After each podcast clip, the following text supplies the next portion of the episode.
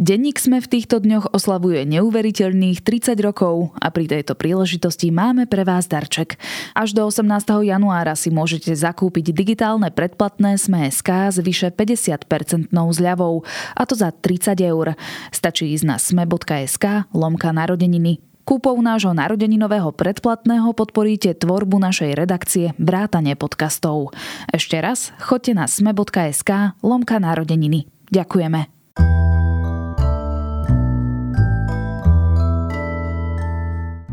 Eduard Heger hľadá novú 76 no zároveň sa šepká, že z Oľano odíde a bude lídrom novovznikajúcej stredopravej strany.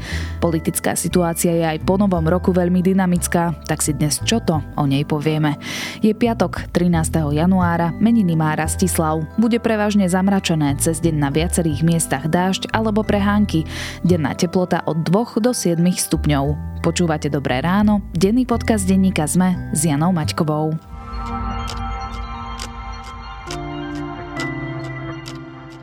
A teraz už krátky prehľad správ. Dušan Kováčik emotívne zautočil na svojho niekdajšieho podriadeného Petra Kysela, ktorý je prokurátorom špeciálnej prokuratúry. Na pojednávaní voči nemu Kysel vypovedal ako svedok. Opísal, ako mu Kováčik v roku 2016 za zvláštnych okolností zobral prípad šéfa policajných odposluchov Jozefa Reháka. Podľa obžaloby za to Kováčik dostal úplatok 50 tisíc eur. 63% občanov Slovenska vyžije z príjmu len s ťažkosťami. 35% žije pohodlne, vyplýva to z najnovšieho prieskumu Eurobarometra. 72% dopýtaných si zároveň myslí, že situácia sa bude ekonomicky zhoršovať. Musíme byť pripravení aj na určitú podobu novej železnej opony a pokračovať v sankciách proti Rusku, kým bude predstavovať hrozbu pre demokratickú Európu, uviedol minister zahraničných vecí Rastislav Káčer. Sankcie sa podľa neho ešte môžu sprísniť. Sexuálna orientácia nemôže byť dôvodom na ukončenie zmluvy o práci so samostatne zárobkovo činným človekom. Rozhodol o tom súdny dvor Európskej únie, ktorý sa zastal geja žalujúceho poľskú verejnoprávnu televíziu. Vesmírny teleskop Jamesa Weba objavil svoju prvú exoplanétu, teda planétu, ktorá obieha okolo inej hviezdy ako Slnko. Vzdialený svet má takmer rovnakú veľkosť ako Zem. Viac aktuálnych správ nájdete na Sme.sk alebo v mobilnej aplikácii Deníka Sme.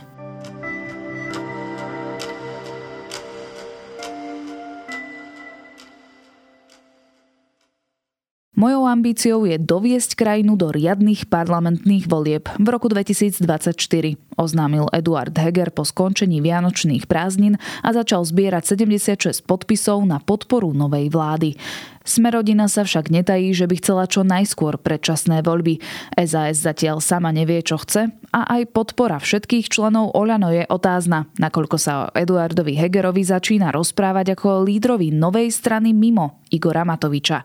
Aktuálny stav na politickej scéne si prejdeme so zástupcom šéf-redaktorky denníka ZME Jakubom Filom.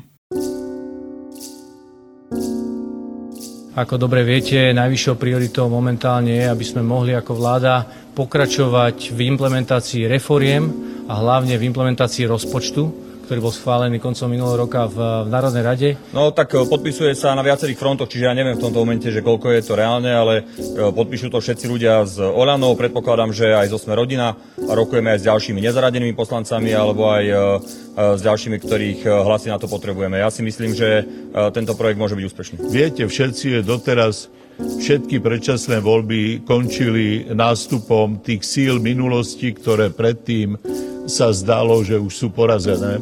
Ten, kto teraz e, to chce vyskúšať, naozaj e, ženie krajinu do rizika. 76 na čo? Na pokračovanie nejakej vlády? Dokedy tá vláda má vládnuť? Kto v nej má byť? E, mne tá debata o 76 trochu prípada ako taká debata o Jetim. Jakub, nájde Eduard Heger svoju novú 76 usilovne sa o to snaží a zatiaľ tie indicie naznačujú, že napokon sa mu to môže podariť. Otázne bude, ako sa mu podarí vyriešiť jeho vlastnú pozíciu v rámci Olano a či vôbec. a ako na to potom zareaguje SAS, bez ktorej tu 76 v zásade nebude schopný zložiť.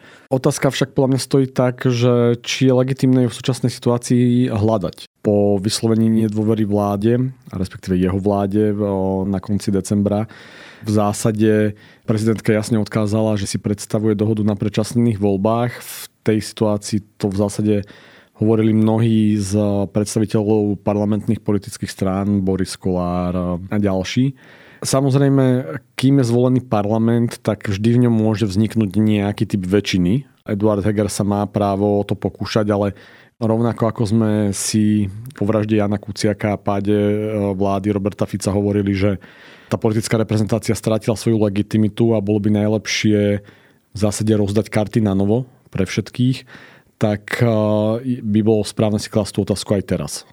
Či naozaj sme sa nedostali do bodu, aj vzhľadom na celkovú spoločenskú situáciu, aj vzhľadom na tie pretrvávajúce konflikty v tom politickom spektre, či v zásade nie je férovejšie z hľadiska akejkoľvek budúcej politickej legitimity kohokoľvek prejsť eh, celým tým volebným procesom. Aká je teda tá motivácia Eduarda Hegera stoj čo stoj sa udržať eh, na mocenskej pozícii? Tak eh, môžeme vychádzať z tých oficiálnych vyjadrení, samozrejme, ktoré sú, že nechcú pripustiť návlada Roberta Fica k moci a Petra Pellegriniho a v nejakej kombinácii s fašistami a teda a teda. Druhou motiváciou samozrejme je, že Eduard Heger s nejakou zostavou by pri moci mohol byť ešte ďalší rok a samozrejme pri moci v situácii, kedy ako čerpáme prostriedky z plánu obnovy, mali naplánované nejaké reformné kroky. Takže v zásade je to prirodzená túžba, veď ako prirodzená túžba každého politika je sa podílať na výkone moci v štáte. Hej? Veď to je ako keby ten cieľ každého človeka, ktorý ide do politiky. A ak sa má rozhodnúť o tom, že či to môže robiť 3 mesiace alebo rok a 3 mesiace, no tak jasná voľba je, že to bude robiť rok a 3 mesiace, alebo že to chce robiť rok a 3 mesiace a preto sa o to snaží. To je jeho motivácia hovoríš, že možno sa to Eduardovi Hegerovi podarí nájsť teda novú parlamentnú väčšinu, ale Boris Kolár vraví, že podporí teda novú väčšinu, ale teda len za podmienky, že bude vládnuť do predčasných volieb. A tie spomína, že by bolo najlepšie urobiť um, najneskôr v septembri. Čiže a, aká ano. je pozícia Smerodina? Nič sa nezmenilo tak, ako sa pán Kolár s pani prezidentkou na tom stretnutí pred Vianočnom prezidentskom paláci dohodli. Myslíme si, že tak ako pani prezidentka aj väčšina ľudí na Slovensku si myslí, že najlepším riešením by bolo dohodnúť sa na termíne volieb. A samozrejme, že si vieme potom predstaviť, keďže v čase tejto energetickej krízy vláda musí mať ústavné kompetencie, alebo bolo by dobré, aby mohla príjmať rozhodnutia, tak si v takom prípade vieme predstaviť, že ak pán premiér dá dokopy nejakých 58-60 e, poslancov, ktoré sú potrebné, tak potom aj my by sme vedeli do momentu konania, či už júnových alebo septembrových volieb, takúto vládu podporiť. No, Boris Kolár v zásade ponúka takú tú strednú cestu. Že on hovorí, dobre, nepoďme podľa niečo, čo vyjadrila ako vôľu prezidentka, alebo čo chce dokonca opozícia, alebo smer by mal najradšej predčasné voľby v zásade ako keby relatívne neskoro. Ale hovorí, že áno, počujem tie hlasy, že proste vládnuť do februára 24 proste nedáva zmysel a tak e, poďme teda ako keby zostaviť vládu, ktorá nebude v demisii, bude plne funkčná, ale zároveň proste poďme do predčasných volieb na jeseň. O to má ešte aj takú ďalšiu vec, že v zásade ten jesenný termín môže stranám vyhovovať aj preto, lebo v zásade v júli dostávajú peniaze na základe výsledku vo volieb, takže pre niektoré strany to môže byť výhodné aj z tohto hľadiska. Ale to je v zásade úplne nepodstatné. Proste Kolár hovorí, že dodá svojich poslancov alebo aspoň nejakú ich významnú časť pre nejakú vládu, ktorá bude plnohodnotne funkčná, ak budú voľby na jeseň. Aká je tá pozícia SAS? Lebo mne by logicky prišlo, že ak je strana, ktorá odišla z koalície, ktorá potom následne podala návrh na vyslovenie nedôvery vláde, tak nebude chcieť byť opätovnou zložkou vo vláde pod Eduardom Hegerom. Ja si nesom istý, že či už sa aj sami členovia SAS vyznajú v tom, aká je ich pozícia ako možno sa v tom vyzná trochu nejaký najúžší okruh okolo Richarda Sulíka. My sme už s Peťom Tkačenkom v takomto minuloročnom politickom hodnotiacom podcaste hovorili, že vlastne ako tá SAS sa správa v zásade ako úplne nevypočítavo v súčasnosti a vzhľadom na ich kroky. Oni vychádzajú z toho predpokladu, že tiež nechcú mať predčasné voľby s tým, že by mohli pustiť ako keby Roberta Fica k moci, ale zároveň ich problém bol Igor Matovič. Hej. Takže v zásade v nejakom tom zamotanom klopku ich e, signálov a statementov, ako vieme povedať, že áno, asi vláda bez Igora Matoviča, ktorá by dovládla do roku 2024, je pre nich schodnou cestou, len um, ako ten chaos, ktorý okolo toho vytvorili, respektíve chaos okolo ich vlastných uh, pozícií a postojov vytvorili, je v zásade pre ich voličov proste nečitateľný a to sa ukazuje aj v prieskumoch verejnej mienky, že oni veľmi rýchlo zleteli dole. A hoci sa už objavili názory, že teda už sú na svojom dne, no len neviem, či by vlastne pre všetkých nebolo najlepšie a vrátane aj pre nich, aby sa to proste dohralo do konca a tým sú podľa mňa akože predčasné parlamentné voľby. Toto je pre mňa kľúčová otázka. Má vôbec Eduard Heger podporu vo svojej vlastnej strane? Hovorí sa teda hlavne v týchto dňoch o pnutí Voľano. Ešte pred Vianocami odišlo z klubu 11 poslancov na čele s Janom Budajom. Teraz zaznievajú hlasy, že sa vyostrujú trenice medzi Eduardom Hegerom a Igorom Matovičom samotným. Môže teda Heger pri zostavovaní novej väčšiny rátať so všetkými hlasmi Oľano? No, treba si hlavne povedať, a ty si použila takú tú formulku, že či má Heger podporu vo svojej vlastnej strane. No, treba si uvedomiť, že to nie je strana Eduarda Hegera, to je strana Igora Matoviča a preto Eduard Heger logicky nemá podporu v Olano ako v celku. Budúci týždeň piatok 20. januára by sa mal uskutočniť snem Volano. Ten už mal byť v decembri, ale Igor Matovič ako vlastník, majiteľ, šéf, ideový strojca, hlavná tvár Olano to proste odsunul. A samozrejme vidíme, že v tom Olano vzniká istý typ napätia. On je pomerne, by sme nemohli povedať, že pod pokličkou, ešte stále, pardon za čechizmus, ale už to je hmatateľné, už, už to napätie buble von.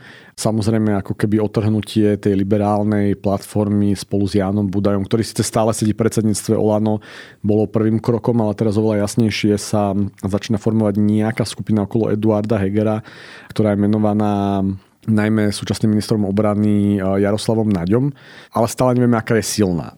Myslím si, že čo dnes chýba reálne voličovi je alternatíva, ktorá smeruje k, jednak má jasné zahranično politické smerovanie, ale tiež je proreformná a smeruje k tomu, aby to nebolo žiadne mantinelové. Podľa môjho názoru, tak ako je PSK príliš eh, liberálne a príliš lavicové vo svojich eh, stanoviskách, tak sú niektoré stanoviská, ktoré Igor Matovič deklaruje príliš konzervatívne a s nimi mám, áno, ja problém ako osoba, e, aby som e, ich mohol nejakým spôsobom obhajovať. A to všetko nám respektíve ako tie odpovede nám ponúkne ten budúci piatok, kde z tých kulárov veľmi jasne zaznieva, že ten Eduard Heger má ambíciu sa pokúsiť o nejaký typ palácového prevratu. Preto hovorím, že nejaký typ, že proste vôbec nie je jasné, ako to môže vyzerať, pretože my o Olano ako strane nič nevieme. My nevieme, koľko má ona členov, akým spôsobom prebiehajú nejaké rozhodovacie mechanizmy a podobne. Takže tá situácia môže dopadnúť trojako. Buď dôjde k riadenému alebo neriadenému odovzdaniu značky Olano Eduardovi Hegerovi, hej, teda on sa stane ako keby tým lídrom, čo napríklad jasne hovorí aj Saska, že ona vlastne nevie, s kým má dneska o 76 rokovať, lebo bude rokovať s Eduardom Hegerom, ktorý bude mať podporu Olano, ale nebude uh, rokovať s Igorom Matovičom. Takže to je prvá možnosť. Druhá možnosť je, že dôjde k nejakému reálnemu rozkolu v Olano. Hej? Teda, či už sa ako keby verejne pohádajú, alebo kľudne môže byť ten rozkol ako keby pokojný, ale dôjde k odchodu Eduarda Hegera, Jaroslava Nadia a dnes nevieme koho ešte ďalšieho, ako keby od Igora Matoviča. Hej? A tým pádom Molano zostane stranou Igora Matoviča, ako je teraz a proste bude si bačovať e, svojím spôsobom. A poslednou možnosťou, ktorú stále netreba opomínať, je, že ten Eduard Heger sa nakoniec zachová tak, ako sa zachoval proste hoci kedy v priebehu uplynulých dvoch rokov a teda, že ako keby sklopí z uší a z nejakého dôvodu proste pôjde v tej línii Igora Matoviča. Aj tá možnosť stále je, hoci na základe tých kulárnych informácií je asi malá v súčasnosti. Nie je ale naivné si myslieť, že Igor Matovič ustúpi a prenechá pozíciu lídra Oľano Eduardovi Hegerovi? Samozrejme, to je veľmi naivné. Igor Matovič proste, kedy komu on ustúpil, Takže a, a navyše teraz vidíme, že je proste od nového roku absolútne odbrzdený a ako neberie si servitky pre ústa a proste uráža na sociálnych sieťach kade koho a útočí na menšiny a v zásade ako sa vôbec nekontroluje. Píše o úchylných požiadavkách LGBTI lobby, prerobených chlapoch, dokonca o pokusoch na deťoch v štýle Mengeleho. 73 pohlaví? Choré. 12-ročné dievčatá prerábať na chlapcov? Choré. Tretie WC? Choré. Prerobení muži v ženských športoch? Choré. Takže ja ako keby nepredpokladám, že Igor Matovič dobrovoľne odovzdá Olano Hegerovi. To je asi ako málo pravdepodobná možnosť, ale stále z nejakého dôvodu je, ako stále existuje, hej, že v tej politike sa nakoniec môže udiať nejaký moment, kedy to zafunguje, hej, hoci ako keby nie je nejaký očividný. Z toho mi ale vyplýva, že najpravdepodobnejší scenár je práve ten druhý, ktorý si predstavil. Áno, najpravdepodobnejší scenár sa dnes javí ako to, že ten Eduard Heger napokon odíde s nejakou skupinou ľudí a tvári z toho Olano. Zadefinujú sa niečo ako keby stredoví demokrati, hej, stredovo-konzervatívni demokrati, povedzme. No a tým pádom sa stanú ako keby automaticky partnerom pre všetky malé stredopravé strany, ktoré dnes ako keby stále intenzívnejšie vysielajú signály, že by sa chceli spájať zjavne pod taktovkou Mikuláša Zurindu, nie v zmysle, že by ten Mikuláš Zurinda bol lídrom, ale tým, že, by, že on ich nejakým spôsobom dáva dohromady. No a Eduard Heger by za týchto okolností by sa nejakým spôsobom mohol stať tvárou tohto zo skupenia, ale to všetko bude závisieť práve od toho 20. januára. Čiže uvidíme, či to náhodou nedopadne tak, že Eduard Heger bude nakoniec na čele nejakého projektu pod taktovkou Mikuláša Zurindu? Veľmi zjednodušene áno, veľmi zjednodušene áno. Veľmi som bol opatrný, aby sme sa tam tom rozprávali, že koho to v skutočnosti je taktovka, do akej miery. Ako, myslím si, že tí ľudia, ktorí sa okolo toho projektu motajú, chápu, že je tu vyprázdnený nejaký priestor takej tej tradičnej stredopravej politiky, ktorú reprezentovalo SDKU. Bolo dneska veľmi zaujímavé e, sledovať e, reakciu na ultrakonzervatívnom denníku Štandard, ktorý proste povedal, že Heger smeruje na čelo liberálnej strany. Hej, tak eh, keby nejaký liberálny komentátor nazval hoci čo okolo Mikuláša Zurindu liberálnou stranou, tak skôr ju nazve konzervatívnou stranou, takže je to veľmi zaujímavé sledovať, ako sa to rámcuje. Ale ten priestor je proste zjavne vyprázdnený. PS je progresívna strana, SAS je liberálno-ekonomicky pravicová strana a všetky ostatné strany sú ako keby v tom konzervatívnejšom spektre, ak sa teda bavíme o tej demokratickej časti spektra. Takže ten potenciál tam je a zároveň by to mohlo byť zaujímavým momentom, keby ten a moji kolegovia to nazvali v článku, že plankton, stranický plankton, ako získal nejakú silnú tvár, ktorá je relatívne akceptovateľná a ten Heger z nejakého dôvodu je relatívne akceptovateľný. Je to dané jeho pozíciou premiéra v súčasnosti, ale proste je. O ktorých, teraz použijem tvoju terminológiu, planktónoch rozprávame konkrétne? O strašne veľa. Čiže spolu Miroslav Kolár. Rozprávame spolu Miroslav Kolár, a rozprávame občianskí demokrati, čo je Pavel Macko, rozprávame Dobrá voľba a Umiernený, čo je teda bývalý projekt Tomáša Druckera, ktorý sa neskôr spojil s Alojzom Hlinom, ale teraz jeho najvýraznejším hovorcom je Radoslav Baťo a samozrejme Alois Hlina sa tam ešte niekde objavuje. Rozprávame sa o dvojici zo za ľudí Juraj Šeliga a Jana Žitňanská, ktorí teda akože zostali v tom za ľudí po tom poslednom rozpade, ale skôr inklinujú ako keby k tomu menej konzervatívnemu spektru. Hovoríme o Jánovi Budajovi a tej skupine Zolano, ktorá je definovaná 11 poslancami. A plus tam prichádzajú do úvahy ešte ďalšie kombinácie. Hej? Takže je to pomerne široké spektrum rôznych tvári, straničiek, do nejakej miery nesem ich nazve úplne osobnostiami, ale ako osôb, hej, tak uvidíme, čo sa nakoniec z toho kuchtí. Prichádza do úvahy aj KDH? Z tých informácií, ktoré ako keby poletujú v tom priestore, je jednou z možností KDH. KDH je v takej zaujímavej situácii, že, že dnes mu tie prieskumy ho posúvajú nad hranicu zvoliteľnosti do parlamentu, takže má trošku lepšiu vyjednávaciu pozíciu ako tento plankton, ktorý sa pohybuje niekde okolo 1%. A ako keby historicky to KDH patrí do tejto skupiny. Hej? Veď kým sa pozrieme na SDK, tak KDH tam bolo silnou časťou, až neskôr, keď sa vytvorilo SDKU, tak v zásade KDH z toho projektu odišlo. Ale hovorí sa aj o druhom spájaní v tomto spektre, v tej oveľa konzervatívnejšej rovine.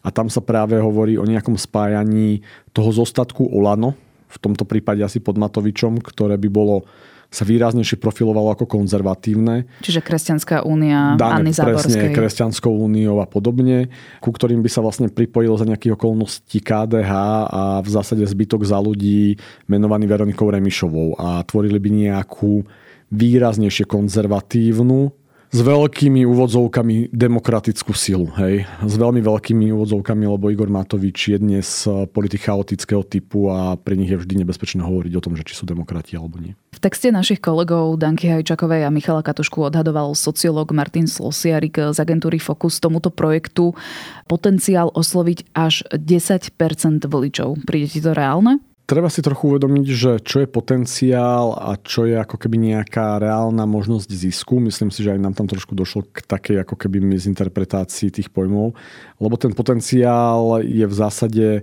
si myslím, že oveľa širší. Hej? Že ten stredopravý priestor tu existuje, dneska časť z neho vyplňa SAS na úrovni ale 6%, hej, zhruba. Časť tých voličov ako keby je u progresívneho Slovenska, ale progresívne Slovensko zbiera podľa mňa oveľa väčší záber voličov. Takže ten stredopravý priestor e, môže byť definovaný niekde až okolo 20-25%, čo s veľkou nácazkou by sme mohli nazvať tým potenciálom. Hej. Koľko tá strana má šancu reálne získať, e, je podľa mňa oveľa nižšia hodnota. Ale aj dneska, keby sme sa len pozreli na prieskumy a začali veľmi tupým spôsobom zrátavať preferencie spolu, občianských demokratov, proste odhadovali nejakú silu, proste Budaja, neviem čo, tak sa môžeme dostať k nejakým 5%, hej, 5-6%. A samozrejme, ako náhle nejaký projekt takéhoto typu prelezie tú 5% hranicu, tak ho to ešte zvýrazní. Hej? Lebo tá ponuka pre toho takéhoto tradičného pravicového voliča SDKU z tej prvej dekády tohto storočia v zásade dneska chýbal, lebo ju nikto nenaplňa. Hej? PSK ju nenaplňa, lebo proste pre mnohých tých voličov je progresívne, čo si oni prekladajú ako lavicovejšie, ale to je teda ako keby podľa mňa, že mizinterpretácia. Nenaplňajú Saska, nenaplňajú Olano, takže ten priestor tam niekde je.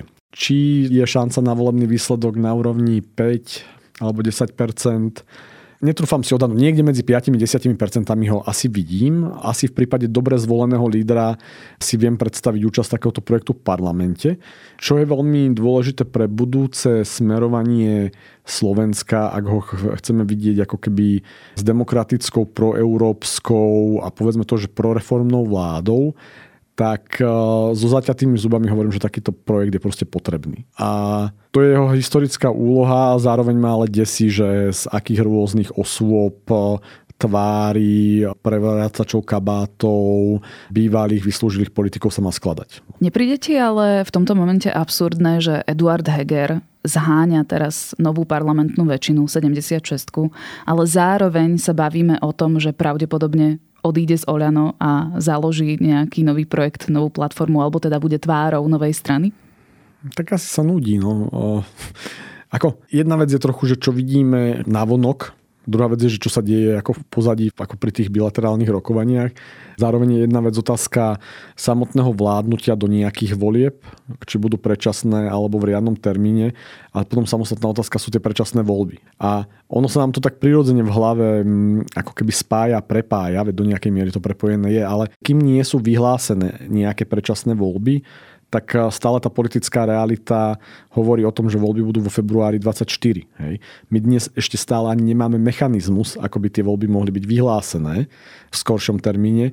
Takže to, že dnes poverený premiér, ktorého vláde bola vyslovená nedôvera, zháňa nejakú 76 pre ako keby stabilné vládnutie do riadneho termínu volieb je v zásade celkom normálne. Politickú situáciu budeme sledovať aj naďalej. Asi kľúčovým bodom bude práve ten snem Olano, ktorý by mal byť v piatok 20. januára.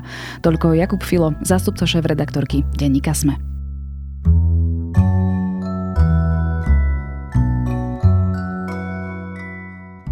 Tento týždeň sa rozdávali Zlaté globusy a cenu za najlepšiu minisériu si odniesol seriál White Lotus alebo Bielý lotos. Ide o dramatickú komédiu o dovolenkároch na Havaji, v druhej sérii na Sicílii a ich životoch, o ich túžbách, zvláštnych motiváciách až úchylnostiach.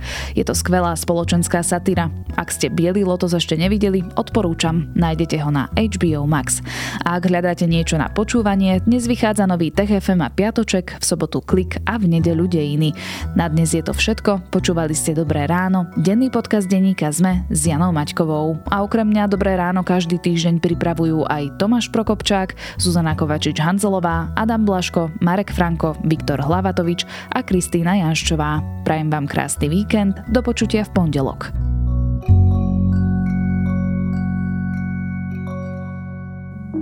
Volám sa Barbara Mareková a v denníku ZME pre vás robím podcast Ľudskosť o tom, ako na naše mentálne zdravie vplýva rodina a spoločnosť. S odborníkmi a odborníčkami rozoberám, ako sa v rodinách dedí trauma a ako sa dá v dospelosti uzdraviť. Ale rozprávam sa aj s ľuďmi, ktorí vyskúšali terapiu a zaujíma ma aj celospoločenský pohľad, ako sa menia slovenské rodiny alebo ako sa v našej spoločnosti cítia Rómky, Rómovia či ľudia, čo sú queer. Poďte sa učiť spolu so mnou, ako lepšie rozumieť sebe, ale aj ľuďom okolo nás. Podcast Ľudskosť vychádza každý štvrtok vo všetkých podcastových aplikáciách.